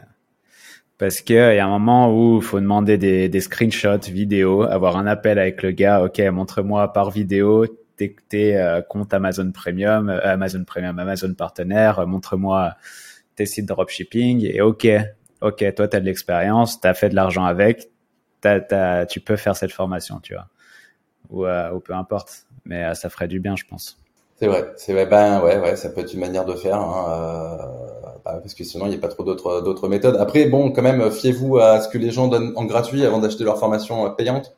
Ça peut déjà être un bon indicateur, en tout cas, de de, de, de ce que le mec peut vous apporter. Euh, si à chaque vidéo gratuite, euh, il vous apprend quelque chose, bon malgré tout, ça démontre, ça démontre une expertise. C'est pas parce que quelqu'un va se filmer devant une piscine et sa Ferrari et ses trois putes euh, que fondamentalement, euh, il est forcément euh, apte à vous apprendre quoi que ce soit. En fait, voilà. C'est marrant. Tu vois qui c'est Andrew Tate, Cobra Tate, le... Andrew Tate. Alors c'est marrant parce que j'en ai entendu parler hier, je crois, dans une vidéo de, de Jean-Marie Corda. je connaissais pas ce mec. Hein. Et je connais toujours pas d'ailleurs. En gros, c'est un gars qui a, qui, qui, qui a explosé sur les réseaux sociaux et qui a été banni, mais en mode explosion énorme, tu vois, aux États-Unis. Et, et lui, en fait, il a la Hustler University. Et c'est une formation donc avec abonnement où où tu rentres et t'apprends à gagner de l'argent, à investir ton argent, etc., etc. Et en fait, tu te rends compte que lui, toute son image, c'est ça. C'est en gros, euh, vous êtes dans la Matrix, je vais vous apprendre à sortir de la Matrix, euh, les médias sont mauvais, etc., etc. Toutes ces images, c'est cigares, jet privé, machin, machin. Donc les gens, ils achètent l'image. Euh, sauf que lui, il parle pas du contenu. Il dit pas comment faire de l'argent, tu vois. Il va parler des, des, des, grosses idées globales, mais il parle pas de comment faire de l'argent. J'ai cliqué sur le lien hier, je suis allé sur la page, et la page de vente fait peur. Quand il t'explique comment tu vas faire de l'argent, et comment tu vas investir. Par exemple, investissement, c'est crypto et actions. Euh, faire de l'argent, c'est euh, euh, freelance. Il met le mot freelance, tu vois, sans dire ce que tu vas faire, etc. Et je suis persuadé que le contenu, il est, il est pété, quoi. Mais les gens achètent et la plupart des gens dans le monde vont acheter parce qu'ils achètent l'image. Donc tu sais ce qu'il te reste à faire. Ouais, ouais. Alors, euh, si tu veux, ce qui nous protège, normalement un SEO normalement constitué, euh, je pense que ce qui le protège, c'est euh, moi jamais j'aurais acheté une formation à un mec qui en gratuit n'était pas en train de, de mettre l'étoile un petit peu dans l'œil, tu vois. C'est-à-dire oh putain pas con, tu vois, le truc ah pas con, cette astuce là, putain j'aurais pas pensé. Et euh, je pense que la, la communauté des, des, SEO dont je fais partie est suffisamment euh, euh, crochue pour ne pas être réceptive à ce genre de d'appât, tu vois, piscine, pute et cocaïne. Euh, voilà. Après, bon, euh, bah, en fait, la vérité, par contre, aussi, hein, quand même, euh, la piscine euh, et tout le reste, c'est ce qui rapporte le plus d'argent quand tu vends des formations. C'est juste évident. Après, ça draine aussi un certain nombre de haters et euh, tu dors un peu moins bien la nuit. Moi, j'ai jamais eu ce problème-là parce que finalement, j'ai toujours eu, comme je te le disais, plutôt une vision technique. D'ailleurs, je ne disais pas aux gens combien fondamentalement ils allaient gagner, même si euh, je mettais la notion hein, quand même de, de gain, sinon bah, les gens n'achètent pas. Euh, mais plus, voilà, je leur expliquais comment, euh, comment entre guillemets, voilà, être meilleur que leur que leurs concurrents en fonction de la niche. Tu vois, je leur démontrais par A plus B que oui, c'était possible et qu'ils n'étaient pas plus cons que, que, que, que les autres. voilà. Après, t'as des gens ensuite qui restent qui, qui, qui, qui, qui, ne décollent pas, hein, parce que bah, pour plein de raisons. Et puis après, tu as des gens qui, par contre, décollent de ouf et ne restent pas forcément dans le SEO. Hein. Plein de gens qui ensuite ont bifurqué vers, tu vois, qui ont fait leur hasard en, SEO, qui ensuite ont bifurqué vers, vers le media buy ou euh, l'influence ou, euh, euh, je sais pas. C'est un très bon début. Moi, je trouve que c'est un énorme business euh, modèle pour commencer, parce que ça demande pas beaucoup d'investissement. Tu te lances, tu peux euh, te faire la main, t'apprendre des compétences, créer un site WordPress, euh, faire du netlinking, faire de la rédaction, c'est des trucs que tu peux revendre facilement en freelance, tu vois. Donc euh, c'est un bon accès au business en ligne. Et après, tu pars dans le sens que tu veux, peu importe ce que tu fais. Euh, si tu pars, ouais, comme tu dis, dans, notre direction. Et, et, pour parler de business en ligne, toi, pour aujourd'hui, c'est, ce serait quoi ton conseil à une personne qui qui se lance dans n'importe quoi? Qu'est-ce que toi, avec ton ton ton expertise et ton ancienneté dans le domaine, c'est quoi aujourd'hui ce qui marche? Alors, euh, ce qui marche, ce qui marche. Bon, il y a beaucoup de, il y a beaucoup de choses. Hein. Euh, je pense que bon, le premier truc hein, pour, pour pas pour pas lâcher.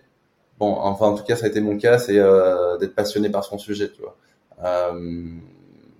Euh, voilà, être passionné par ce que tu es en train de faire. Alors, euh, tu peux prendre n'importe quelle thématique, euh, que tu fasses du drop ou de, l'affiliation. la thématique, pour moi, importe pas beaucoup. Par contre, il faut être passionné par le process. C'est-à-dire que voilà, à un moment donné, tu dois être, euh, tu dois être tout excité d'aller tous les jours sur Script SEO, trouver la dernière astuce, échanger, réseauter. Tu vois, tu dois avoir le feu sacré. C'est vraiment très important pour moi ça. Euh, le feu sacré, travailler 14 heures par jour, enfin parce que t'aimes ça en fait. voilà, je pense que si tu as cette belle énergie au départ et que t'en fais pas n'importe quoi, c'est-à-dire qu'à un moment donné, tu arrives quand même à te focus sur un, deux, trois petits projets comme ça, euh, c'est obligé que tu arrives, avec plus ou moins de résultats, hein, mais en tout cas, tu constateras que ça marche.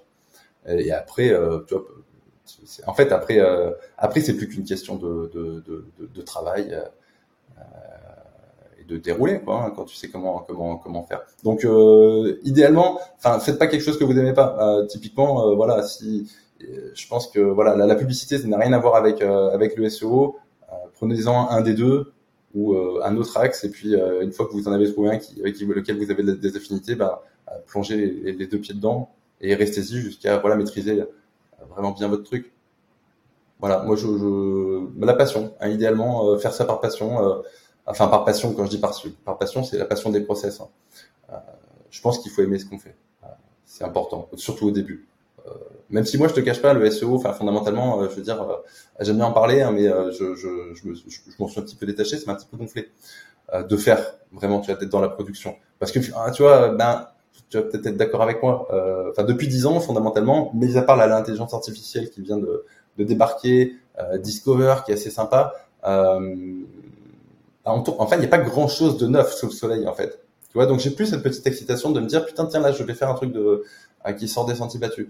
Euh, voilà, tu vois les, les, les, Non, c'est un peu plein de fioritures dans le sens où tu as toujours des, des nouveaux trucs qui arrivent, même l'intelligence artificielle, etc. Mais la base reste la même depuis le début. C'est c'est du contenu et des liens et une bonne structure de site. Et en fait, euh, si tu fais si tu fais ça depuis 10 ans, 15 ans, ça fonctionne. Alors bien sûr, fallait changer la manière de, de faire des liens, euh, fallait euh, faire des contenus plus qualitatifs, mais si tu fais contenu, structure et liens, ça fonctionne. Et, et c'est pour ça que je te comprends dans le sens où à le moment ça devient de moins en moins excitant, parce que le process est simple à la fin. Et en France, on essaye de complexifier les choses parce que justement avec tout ce partage technique de tous les jours, ça complexifie énormément alors que le process est ultra simple. Donc, euh, ah, Mais clairement. Mais c'est bien en soirée pour réseauter quand tu veux euh, briller et tout, c'est sympa et moi j'adore ça. Hein. Mais c'est pas ce qui te permet de manger à la fin de la journée. Ou peut-être de voilà, en tant que prestataire, avant de, de, de, signer client, bah, tu peux le faire rêver en ayant des, tu vois, en sortant des, des, des, des, sentiers battus au niveau de ton analyse. Mais fondamentalement, après, quand tu vas te retrouver devant le site, bah, qu'est-ce que tu vas faire? Du contenu et des liens. Donc euh, voilà. Ouais. Et toi, tu fais toujours énormément de liens, c'est ça? Euh, Liens, oui. Alors euh, plus liens que contenu. Bah, là, je, on fait les deux, hein, parce que si tu veux, euh, je fais les deux. Maintenant, euh, voilà, tu vois, ça, ça, doit remonter à il y a très longtemps. Euh, la dernière fois où j'ai moi-même écrit un contenu. Alors mes emails, je les écris toujours, tu vois. De toute façon, ils sont tellement perchés que voilà. Mais pour ma communauté, j'entends. Mais ça, ça, doit remonter à très longtemps. La, dernière fois où j'ai moi-même écrit un contenu pour ranker dessus euh, tu vois, aux petits oignons ou en mettre, euh, enfin voilà, je, je, je, sous-traite hein, ce genre de truc maintenant. Euh, les liens, moi j'adorais ça euh, de l'époque où je pouvais trouver euh, voilà des empreintes qui me permettaient de blaster sur du do follow. voilà, c'était la belle époque et là il y avait un petit côté excitant, tu vois, ou alors aller trouver des liens que d'autres avaient du, enfin voilà, tu vois, un petit peu la chasse aux liens gratuit. Ça j'adorais ça. Mais voilà, maintenant je fais comme tout le monde. Hein, je veux dire, j'achète des liens, j'essaie de les acheter intelligemment ou je monte des réseaux de sites, mais mais tu vois, il y a même plus ce petit truc. Euh, voilà, alors tu peux toujours faire des liens gratuits, hein, bien sûr, mais c'est pas c'est pas excitant comme avant. Euh, avant, euh, voilà, avant, euh, t'appuyais sur un, tu vois, tu créais ta liste, t'appuyais sur un bouton, tu savais que trois jours après, il allait avoir un, un vrai impact sur ton site internet. Ouais, bah, en fait, ce que j'aime bien dire, c'est que ça s'est normalisé. C'est-à-dire que pour moi, on se rapproche de plus en plus euh, du traditionnel. C'est-à-dire que de toute façon, à terme, enfin, tu vois, la visibilité coûte de plus en plus cher, mais même en SEO, finalement, tu auras de la visibilité. Bon, bah, euh, ça passe nécessairement, depuis quelques années maintenant, ça passe nécessairement quand même par de l'achat de biens, euh, sauf si c'est sur des trucs très particuliers. Euh, ça passe par de la production de, contenu quand même de qualité, même si euh, voilà, il faut quand même qu'il y ait un minimum de qualité par rapport à ce qu'on pouvait faire avant. Euh, voilà, donc il, il, ça demande un petit peu plus d'argent qu'avant. Et euh, petit à petit, voilà, on se normalise parce que ben la visibilité, ben, tu vois, ne serait-ce que pour le e-commerce, je sais pas, moi je remonte il y a, il y a quelques années, tu n'avais pas le bandeau Google Shopping qui prenait une place de ouf. Euh, bon, bah maintenant, si tu veux de la visibilité là-dedans, bah, voilà, il, faut, payer. Tu, rejoins le marché euh, traditionnel.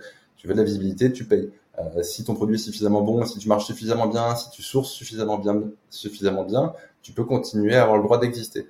Par contre, si tu vends le même produit que tout le monde et que euh, finalement tu n'as aucune plus-value par rapport aux autres, bon bah, bah t'as moins de clics. C'est plus compliqué. voilà. C'est sûr. Ok, eh ben écoute, euh, merci pour ces réponses. Il y a une autre partie euh, que je voulais aborder, c'est que tu es en Thaïlande depuis 2-3 ans. Euh, Qu'est-ce qui t'a fait bouger? T'as toujours bougé ou euh, étais dans un autre pays avant ou t'étais en France? Non, alors moi, j'étais à... non, j'ai trop bougé moi. Hein. Donc j'étais à Nice pendant, très longtemps. Ensuite j'ai eu mon fils et je me suis dit bon, ce serait bien de le mettre un peu plus au vert, tu vois, pour son karma. Et donc on est parti euh, juste en dessous de Chamonix.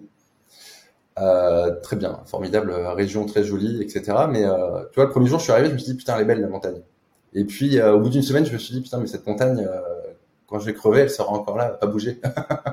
et moi, je me suis dit, ben, on peut pas rester là, quoi, tu vois, euh, parce que bon, on travaille à la maison en plus, donc moi, j'ai la vue, la même vue tous les jours. Euh, je euh, je communique pas non plus avec, tu vois, je, vais pas boire, je vais pas la machine à café avec les collègues de travail, etc. Je me suis dit bon, ce serait quand même, c'est un côté un petit peu robot, tu vois, mécanique de de, de, de pas bouger. Donc de là, on s'est dit bon bah, ma femme aussi travaille sur sur le web. du coup, on s'est dit, bah, c'est complètement con de ne pas avoir des expériences de vie. C'est pour ça qu'on est parti euh, euh, qu'on est parti en Thaïlande. On a hésité et puis euh, on est parti en vacances en Thaïlande. On, a bien aimé et du coup, on, du coup, on y est très bien. Quoi. On avait hésité avec le Portugal. Malte, ça n'a jamais été une option parce que pour moi, je sais pas si je tiens une connerie ou pas, mais c'est mon sentiment. C'est pas un lieu, c'est pas un endroit où tu fais ta vie. C'est un endroit où tu passes un moment quand tu es expatrié. Euh, c'est mon sentiment. Mais euh, après, c'est vrai que tu vois, David, c'est un parfait contre-exemple puisque je crois qu'il a, il a enfant et femme là-bas depuis plusieurs années. Mais en tout cas, moi, de l'image que j'en ai, enfin, tu vois, c'est, pas un vrai pays. Tu vois, c'est très sympa pour Malte.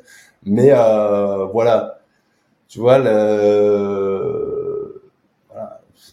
voilà, c'est, c'est, pas, c'est, autre chose. Après, ça a plein d'avantages. T'es pas loin de la France, euh, c'est très bien.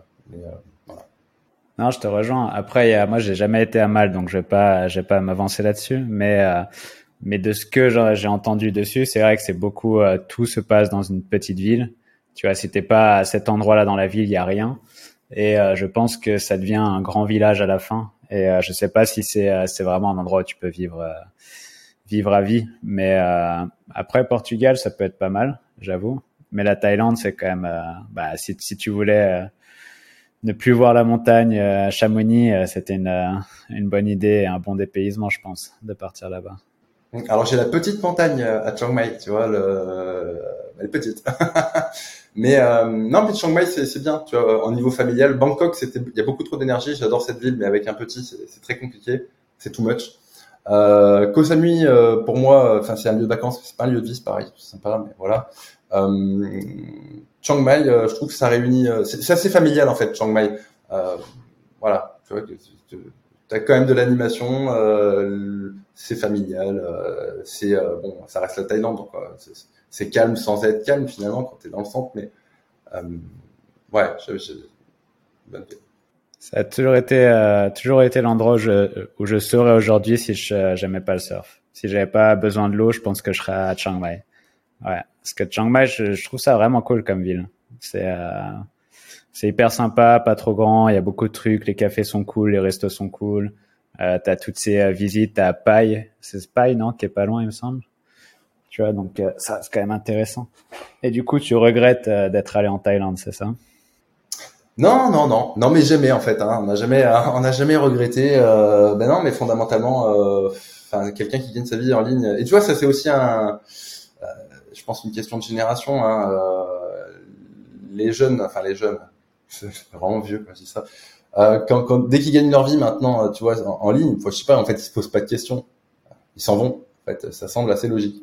Alors que, euh, ben, de, de, ma génération, euh, et c'est ce que j'ai commencé par faire moi en France, hein, c'est que bon, bah, euh, l'idéal, enfin, l'idéal de ma génération, c'était, euh, tu prends ta maison, ton chien, ton enfant, et t'as un jardin, et puis, et puis c'est bien.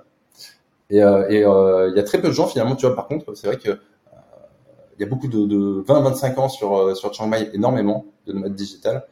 Euh, Au-dessus, il ben, y en a, hein. il y en a, mais euh, c'est comment, c'est plus, c'est plus rare déjà. Voilà. Et d'ailleurs, tu vois, sur Twitter, il me semble, si tu fais le, un petit peu le bilan de, la communauté SEO, je ne vais pas dire de conneries, mais il y en a très peu qui sont expatriés. Bon, non pas que ce soit une qualité, hein, mais euh, c'est un constat. Finalement, euh, les gens bougent pas trop trop. Sur Twitter, ouais, complètement. Euh, je, honnêtement, je sais même pas. Euh, J'aurais une liste, je pense, de 10 personnes expatriées, peut-être. Euh, principalement jeunes, parce que je pense à Romain, il y a Léo euh, Poitevin qui est pas là, euh, qui est, il y a Maximilien. Mais euh, c'est vrai que, ouais.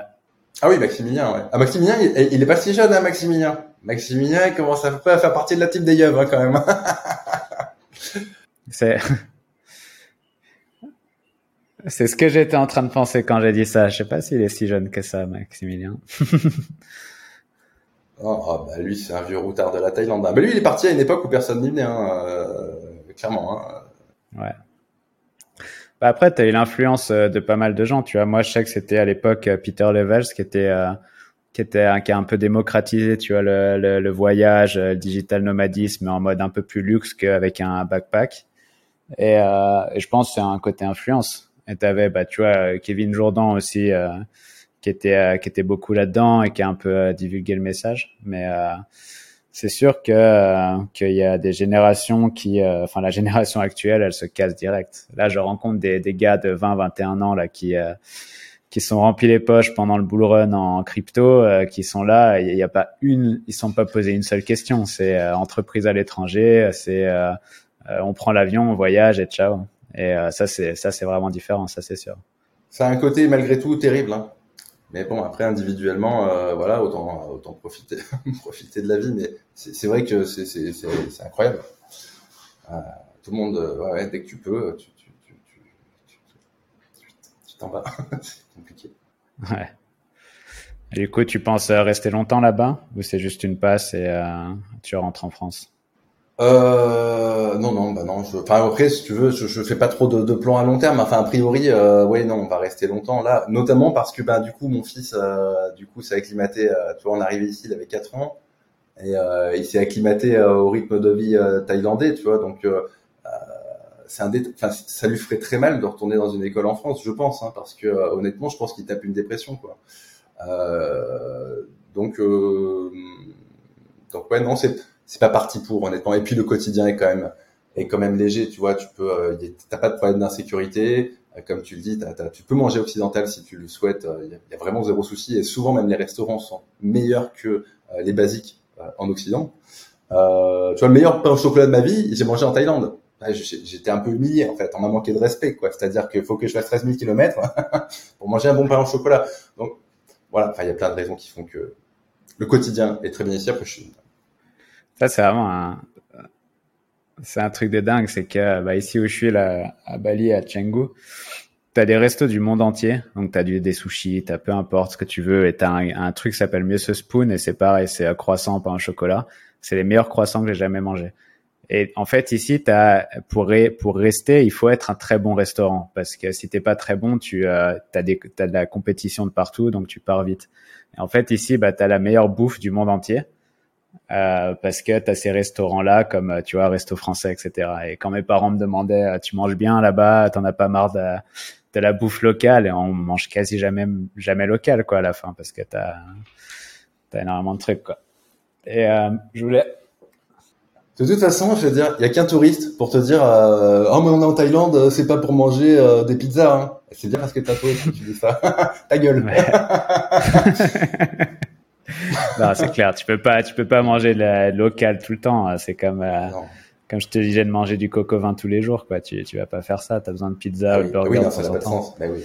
Ouais. Mais euh, bah, du coup, il y a, y a, deux trucs. C'est euh, j'aimerais bien que tu répondes à une question que beaucoup de personnes se posent, notamment avec des localises que j'ai fait pour aider les personnes à s'expatrier. C'est à chaque fois qu'on met un endroit, que ce soit la Thaïlande, Bali ou un autre pays, c'est ouais, mais là-bas, vous n'avez pas la sécurité sociale, euh, comment ça se passe pour les écoles, c'est quoi les hôpitaux, euh, etc., etc. Qu'est-ce que tu réponds à ces gens-là? Hmm. Franchement, euh, non, bah, enfin, bah, pour tout ce qui est hôpital, moi aussi j'avais cette crainte-là, hein, et puis surtout avec un enfant en bas âge, on y été deux trois fois déjà. C'est juste incroyable. Hein. Juste pour l'anecdote, quand j'arrive à l'hôpital, une fois j'arrive à l'hôpital comme ça, puis il y a un Thaïlandais, il m'attend avec un parasol. Je me dis qu'est-ce qu'il fait ce Thaïlandais? Il a trop chaud. Et euh, au final, euh, il vient, il vient à côté, il, vient me chercher à la voiture avec son parasol et je me dis, encore rien, qu'est-ce qu'il me veut quoi? Et euh, en fait, c'est parce qu'il pleuviotait des petites gouttes et euh, le mec qui arrivait avec son parasol m'a accompagné de ma voiture jusqu'à l'entrée de l'hôpital. À l'entrée de l'hôpital m'attendait euh, l'interprète qui, qui ensuite voilà nous a accompagnés dans, dans, dans tout l'hôpital. Et donc, en termes de qualité de soins, ça n'a rien à envier. Après, tu vois, à partir d'un petit seuil de, revenus quand même, bien sûr, il vaut mieux être pauvre en France que pauvre en Thaïlande. Je veux dire, c'est inévitable. Enfin, c'est euh, incomparable, je pense. Mais euh, à partir d'un petit seuil, franchement, euh, là, l'hôpital dans lequel on va, il, est juste incroyable. Hein. Enfin, je veux dire, euh, voilà. En fait, si tu veux, c'est la France qui fait le tiers-monde à côté, en fait. vraiment.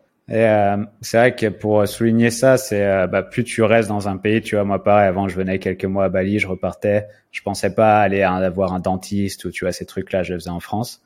Et en fait, plus tu restes, euh, tu vois, moi ça fait quasi trois ans que je suis ici aussi, et plus tu commences à bah, avoir besoin d'un dentiste, avoir besoin d'un médecin, avoir besoin d'un kiné, et plus tu te rends compte qu'en fait les services qu'il y a ici sont incroyables. Tu vois, comme tu dis, toi à l'hôpital euh, j'ai un dentiste ici qui coûte euh, rien du tout. Il fait le même travail qu'en France.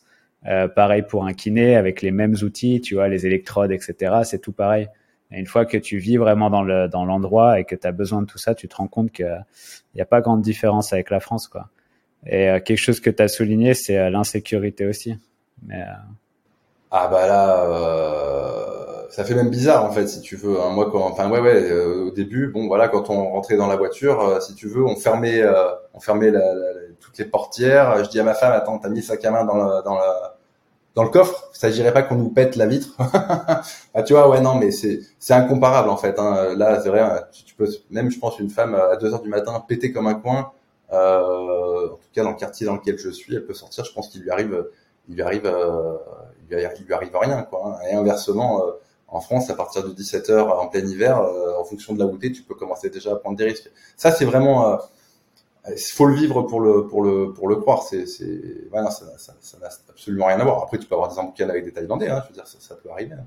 Mais euh, ça a boxé, mais.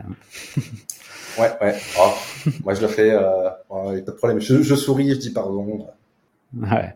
Non, c'est mal vu en plus, tu vois, tous ces trucs-là. Mais pour revenir à ça, c'est vrai qu'il y a tellement de personnes qui se rendent pas compte que tu vois, il y a mes parents qui sont venus il y a pas longtemps et, euh, et ma mère me dit, euh, je suis vraiment content de venir là et de voir, de voir en fait où tu vis et de voir à quel point c'est euh, c'est sécure quoi. Euh, tu vois, elle avait peur parce que voilà, je suis blanc, euh, blond dans un pays étranger. Tu vois, il y a toujours ces a priori. Elle se rend compte que, que ici, tu tu laisses ton casque sur la moto, tu laisses tout sur ta moto, tu tu combien de fois on part avec la porte ouverte, tu as, beaucoup moins cette pression autour de toi d'insécurité, encore plus pour les femmes, comme tu dis, tu vois, de, de rentrer, euh, tu sais, si les, on est, on est dans des pays chauds, tu vois, et les femmes s'habillent comme elles veulent ici. Et que ce soit des étrangères ou des locales, et y a, elles vont jamais se faire embrouiller à la sortie d'une boîte ou, euh, ou peu importe, tu vois. Et, euh, et ça, c'est un, c'est une, une, différence tellement énorme avec la France, mais beaucoup de personnes, ouais, s'en rendent pas compte. Bah, tu peux pas. Et de toute façon, enfin, je pense que c'est un système qui tient aussi parce que tu ne te rends pas compte. Si tu te rendais compte que finalement, euh, bon, à partir d'un petit euh, seuil de revenu malgré tout, quand même, c'est important à préciser que bon ben, tu peux être mieux soigné en Thaïlande, euh, t'as moins d'insécurité, euh, que l'instruction pour tes enfants euh, peut être de meilleure qualité, euh, qu'en plus il fait chaud, que la bouffe est bonne. Je veux dire, tu vois, je pense qu'il y aurait une prise de conscience qui ferait qu'à un moment donné, bon, peut-être, tu vois, il y aurait une espèce d'électrochoc. Bon, en l'occurrence, ça se passe pas. Et peut-être que c'est pas plus mal comme ça. Mais c'est vrai que tous les gens qui, euh, ouais, c'est rassurant en fait. Et moi le premier, encore une fois, je bougeais pas beaucoup. Il y a un côté rassurant à se dire que la Thaïlande c'est le tiers monde. Comme ça, tu te dis bon, en France pas trop, mais finalement on n'est pas si mal quand même. Euh, tu vois, euh, ça permet de tenir. Ouais. C'est clair. Mais euh, comme tu dis, tant mieux que beaucoup de personnes ne s'en rendent pas encore compte, parce que ça nous laisse tranquille où on est. Mais tu as un, un tweet là qui, qui, qui est parti sur l'autre compte justement délocalise et qui est parti un peu en mode viral, 3000 euh, retweets, etc. Et c'était euh, sur, comme je te disais, euh, voilà ce que tu peux avoir en, en, Thaïlande ou à Bali, je sais plus à ce prix-là. Et les messages et les commentaires étaient complètement dingues. combien de personnes sont sont loin de s'imaginer tout ça, tu vois. Et, et tant mieux que t'aies que t'aies passé le cap et que tu sois où t'es aujourd'hui, quoi. Ouais, mais tu vois, c'est au même titre que, euh, que, que, que, que, certains SEO, tu veux, il y a un côté euh, rassurant à, à, penser que l'autre ment. Tu vois, à se dire non, mais en fait, c'est vraiment le tiers-monde de la Thaïlande. Ou euh, ce marketeur là qui fait beaucoup d'argent, en fait, c'est un escroc. Il vient de magouiller ses chiffres sur sur son écran. Ça permet de rester euh, cohérent avec soi-même et de se sentir bien dans sa peau, euh, euh, même si on est un peu aigri fondamentalement. C'est beau comme phrase. Ouais, moi je suis un poète, tu le sais. ouais, ouais, je vois ça. Tu vas sortir un livre aussi dans pas longtemps, je pense. Ah, peut-être, peut-être. ok, bah écoute Fred, euh, merci beaucoup pour ton temps. C'était vraiment cool de discuter avec toi et de te rencontrer aussi, parce que je te rencontre en, en même temps que tout le monde, parce qu'on s'est jamais parlé avant. Donc, euh, je te souhaite euh, beaucoup de réussite dans ce que tu vas faire plus tard, et euh, j'espère qu'on se reverra très bientôt. Ok. Merci, asynchrone. Passez une très bonne journée à tous. Et avant que j'oublie, où est-ce qu'on te retrouve, Fred? Ah, où est-ce qu'on me retrouve? Euh, ben, Sur euh, ma chaîne YouTube, hein, Mon salaire en slip, euh, et sinon sur indirectement sur Ecomlinks. Voilà, si vous avez besoin de, de backlink, euh, entrée moyenne gamme. Okay, c'est voilà, je vous laisserai regarder. Et profitez de sa petite formation à 19,90. Je dis petite par le prix, mais grande par le contenu. T'es un peu poète toi aussi. Hein. T'as vu ça? Non, voilà, allez faire un tour sur sa page YouTube et et un peu partout et aller voir euh, surtout tout le contenu que tu partages, parce que tu en partages depuis très longtemps. Ok. Bon, merci, à toi, Fred. À bientôt. Ciao. Ciao.